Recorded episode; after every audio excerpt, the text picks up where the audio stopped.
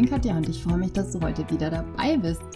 Heute soll es um Konflikte lösen gehen und zwar deswegen, weil ich eine Leserinnen-Anfrage bekommen habe, ob ich mich mal diesem Thema widmen kann und ich war tatsächlich bei einem Verlag und habe da ein Konfliktmanagement-Training gemacht. Das passt also super vom Thema dazu und da gebe ich euch ähm, in diesem Podcast, in dieser Folge noch so meine super Hacks für eben eine nachhaltige und gute Konfliktlösung und wir reden auch drüber, was Konflikte denn eigentlich sind. Das ist die erste Folge von zwei. Das heißt, es gibt jetzt eine Doppelfolge, weil ich in der ersten Folge so ein bisschen auf die Basics eingehen werde. Und in der zweiten Folge, da kümmern wir uns drum, ja, ich sag mal so ein bisschen Deep Dive, ne? Also die, die Konflikte, die nicht so nett sind. Also kaum jemand findet Konflikte cool, aber in der zweiten Folge dann so ein bisschen in Richtung Konflikte, die jetzt ähm, ja sehr gefühlsbetont sind. Ne? Sowas wie, wie Hass versuche ich dann zu erklären oder wie, ähm, ja, wie Dinge einfach, wo man nicht so, nicht so mit klarkommt und die man ganz gerne ignoriert. Das heißt, erste Folge Basics, zweite Folge Deep Dive. So. Vielen herzlichen Dank auch an euch für die tollen Feedbacks an der Stelle. Ohne eure Feedbacks, ja, hätte ich viel weniger Themen für diesen Podcast. Macht das gerne, gerne weiter und schreibt mir da an mail at mindstone-coaching.de, wenn dich ein Thema rund um Leadership und Life Balance interessiert und spezifisch dann, wenn du eine neue Führungskraft bist, weil für die Zielgruppe ist ja besonders dieser Podcast gemacht. Im ersten Teil geht es darum, wie du den Konflikt wie du einen Konflikt erkennst. Dann gehen wir darauf ein, wie du denn ins Gespräch auf Augenhöhe kommst und dann, wie du denn einen Konflikt differenzierst und dann am Schluss natürlich auch löst. Das ist der erste Teil von diesem Podcast. So erkennst du, dass es ein Konflikt ist. Also, es ist nämlich so, dass manche Konflikte sich äh, ja vordergründig gar nicht als Konflikte zu erkennen geben. Und es gibt ein paar Tricks, wie du erkennst, dass du überhaupt in einen Konflikt gekommen bist. Der erste Trick ist, dass du ein bisschen nachfühlst, ob du dich als Täter, als Opfer oder als Retter in der Not fühlst. Das heißt, wenn du immer, immer, wenn du merkst, dass ihr nicht auf Augenhöhe gerade diskutiert oder wenn du das Gefühl hast, dein Gegenüber benimmt sich wie ein Kind oder ein Elternteil mit erhobenem Zeigefinger oder vielleicht auch einfach du selbst, dann bist du in einen Konflikt geraten.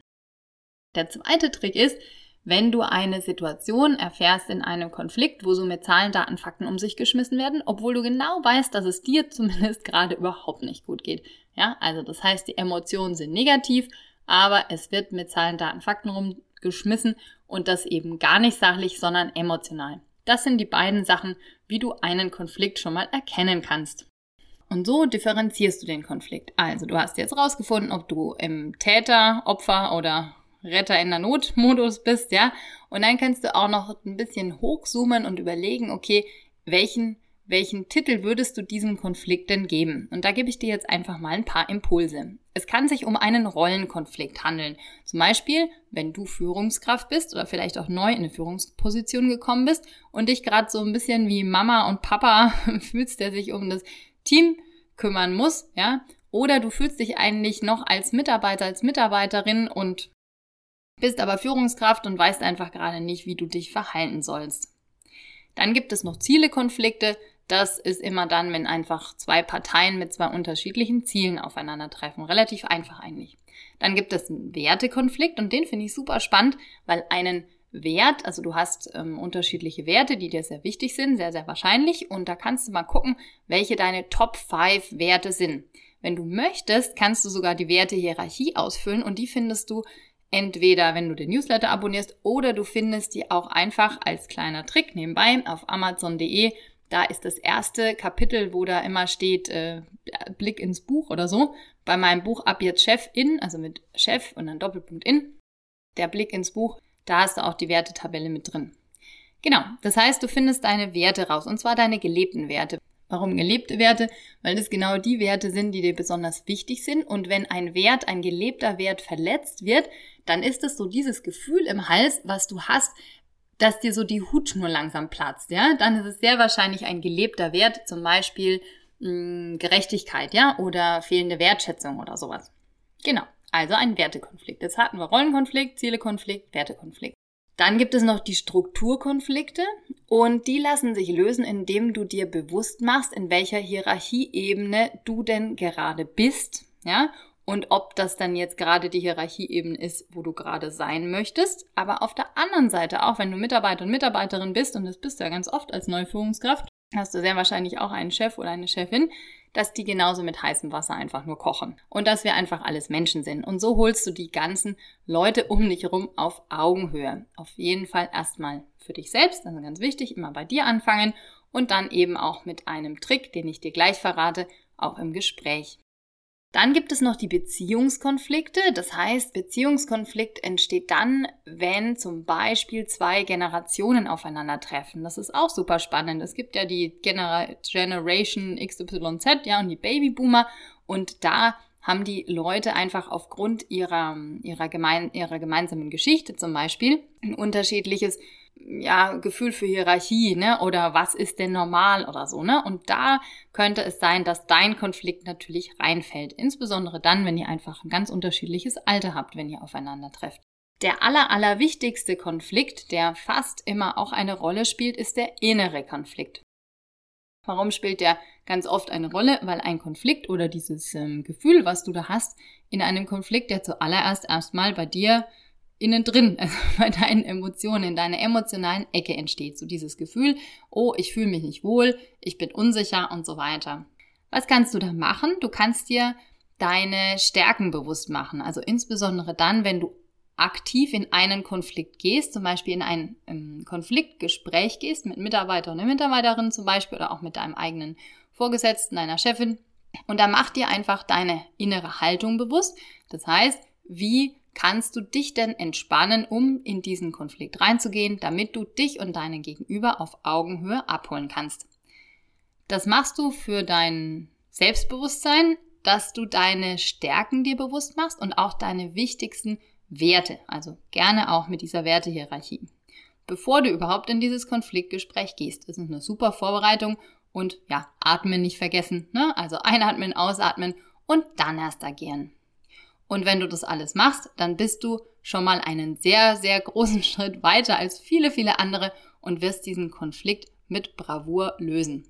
Die innere Haltung dazu ist auch, dass du sagen kannst, dieser Konflikt ist kein Konflikt, vor dem ich jetzt Angst haben muss, sondern es ist eine Herausforderung, an der ich wachsen kann. Jetzt habe ich ja noch was für dich. Und zwar, so bekommst du deine Gegenüber auf Augenhöhe. Das ist tatsächlich ganz wichtig, weil du kannst nämlich gleich aufhören, in einem Konflikt äh, rumzudiskutieren, wenn du merkst, dass der andere nicht auf Augenhöhe ist. Was passiert nämlich dann? Es knallt. Der eine setzt noch einen drauf und der andere dann auch und dann diskutieren alle fleißig mit und du kannst ziemlich sicher sein, dass dieser Konflikt weder gelöst wird und ganz sicher auch nicht nachhaltig gelöst wird, sondern dass die Situation eskaliert und dann rennt jeder weg oder so. Ja, das heißt, hier unbedingt einen Stopp, ein, das Stoppschild rausholen und sagen, so, liebe Leute, so macht es gar keinen Sinn. Das heißt, du kannst einfach eine Pause machen. Und wenn jetzt die Situation ist, in der man auch manchmal ist, dass halt der andere schon irgendwie da laut äh, losschimpft, ja, und du sitzt denn da mit deiner Kaffeetasse dann kannst du Folgendes machen, um dich da so ein bisschen ähm, zu entspannen, wenn du nicht mehr fliehen kannst, ja.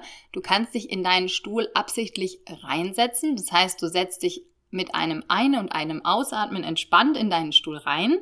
Atmest gerne auch weiter, greifst nach deiner Tasse oder nach einem Glas oder was auch immer du hast und du hörst einfach deinem Gegenüber zu. Es bringt nämlich überhaupt nichts, an der Stelle immer einen draufzusetzen oder dich zu rechtfertigen. Ja, besonders so Leute, die den Glaubenssatz äh, Challenge accepted haben, die relativ oft in Konflikten dann am lautesten sind, die denken dann Challenge accepted. Ja, also ich setze noch einen drauf und noch einen drauf und noch einen drauf. Das heißt, nimm da auf jeden Fall Luft raus und gebe dir die Luft und den Rahmen, um diesen Konflikt überhaupt mal begegnen zu können. Wenn sich dein Gegenüber dann fertig aufgeregt hat, dann kannst du sagen, zum Beispiel, dass du zugehört hast und dass du jetzt versuchst, das Ganze für dich zu verstehen und zusammenzufassen. Dann fasst du das zusammen und fragst möglicherweise, ist auch einfach nur ein Impuls, ob du das, ähm, ob du ein Feedback dazu geben kannst. Ne?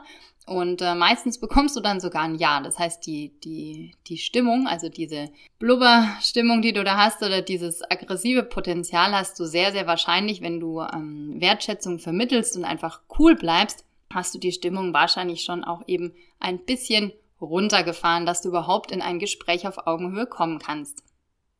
Wenn dann dein Gegenüber dann dazwischen quatscht beim folgenden Teil, das heißt ähm, der Teil, wo du den Konflikt dann löst, dann kannst du aber auch wirklich sagen, du weißt was, ich habe dir vorhin zugehört, es wäre total klasse, wenn ich jetzt meinen Teil fertig bekomme, ist das okay? Und dann bekommst du sehr wahrscheinlich auch ein Ja. Das ist sowieso ein Trick. Also wenn du sagst, will einfach nur ein Ja oder ein Nein haben, dann stellst du eine sogenannte geschlossene Frage. Das heißt, dann bekommst du ein Ja oder ein Nein. Wenn du eine Meinung haben willst oder eine Einschätzung, dann stellst du eine offene Frage. So, was haben wir jetzt gemacht? Also, wir haben uns angeguckt, ähm, was eigentlich ein Konflikten ist, wie du den enttarnst, wie du den Konflikt differenzierst und wie du deinen Gegenüber erstmal in so eine Position bringen kannst, dass der vorbereitet dafür ist, dass du den Konflikt oder ihr gemeinsam am besten den Konflikt lösen könnt. Und jetzt lösen wir den Konflikt mit einer ganz einfachen Regel. Das ist die WWW-Regel aus der gewaltfreien Kommunikation. So heißt die. Und das ist nicht World Wide Web, sondern Wahrnehmung, Wirkung, Wunsch. Das ist eine ganz einfache Feedback-Regel, die darfst du aber ein bisschen üben. Das heißt am allerbesten nicht im krassesten Konflikt üben erst, sondern gerne vorher. Was heißt denn WWW? WWW heißt Wahrnehmung, Wirkung, Wunsch. Das heißt, die Wahrnehmung, das erste, was du sagst, nachdem du das Feedback geholt hast, ja, ich darf dir Feedback geben oder nachdem du es okay bekommen hast, ich darf dir Feedback geben, dass du die Sachlage erstmal darstellst. Das heißt, was hast du gesehen, was hast du gehört, was hast du gelesen? Also keine Meinung und keine B und ganz auch ganz, ganz sicher keine Verurteilungen. Was macht es? Ihr holt euch dann, also du holst den anderen einfach eben auch auf die Sachebene runter.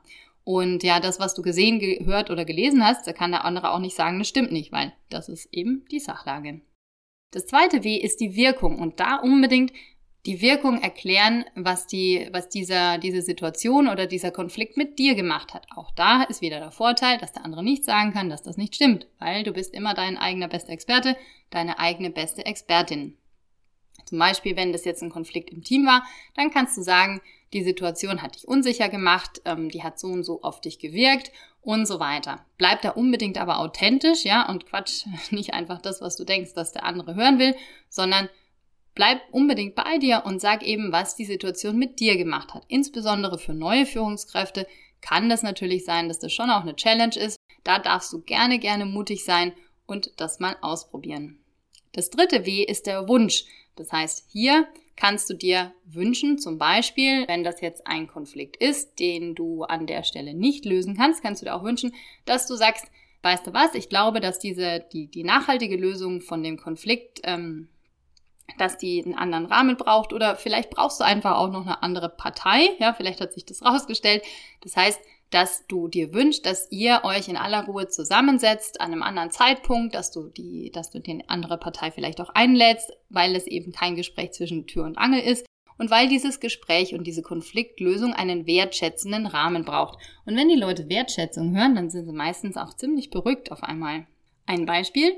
Ich wünsche mir, dass wir der Diskussion den Rahmen geben, den sie braucht, um nachhaltig gelöst zu werden. Und dazu möchte ich noch die Partei XY einladen. Ich lade euch beide ein und wir treffen uns zum Beispiel am Montag um 10 Uhr, damit wir die Sache am runden Tisch gut lösen können. So ungefähr. Das könnte eine Sache sein. Du kannst natürlich auch direkt einen Wunsch äußern, wenn sich das eben da gerade ergibt. Aber unbedingt in dem Rahmen, den diese Konfliktlösung braucht. Also nicht auf dem Flur zum Beispiel. Genau, das war jetzt schon mal der erste Teil zu Konflikten. Ich freue mich, wenn du was mitgenommen hast für dich und unbedingt Newsletter abonnieren, Folge teilen mit allen, wo du sagst, die Folge hat einen Mehrwert für jemand anderen und ich freue mich natürlich auch, wenn du mir eine Mail schreibst unter mail at mindstone-coaching.de mit deinen Ideen für diesen Podcast rund um Leadership und Life Balance und einfach die Fragen, die du hast, wenn du in einer Führungsposition bist oder wenn du in eine Führungsposition gestartet bist. Gut, dann würde ich sagen, an der Stelle machen wir einen Cut.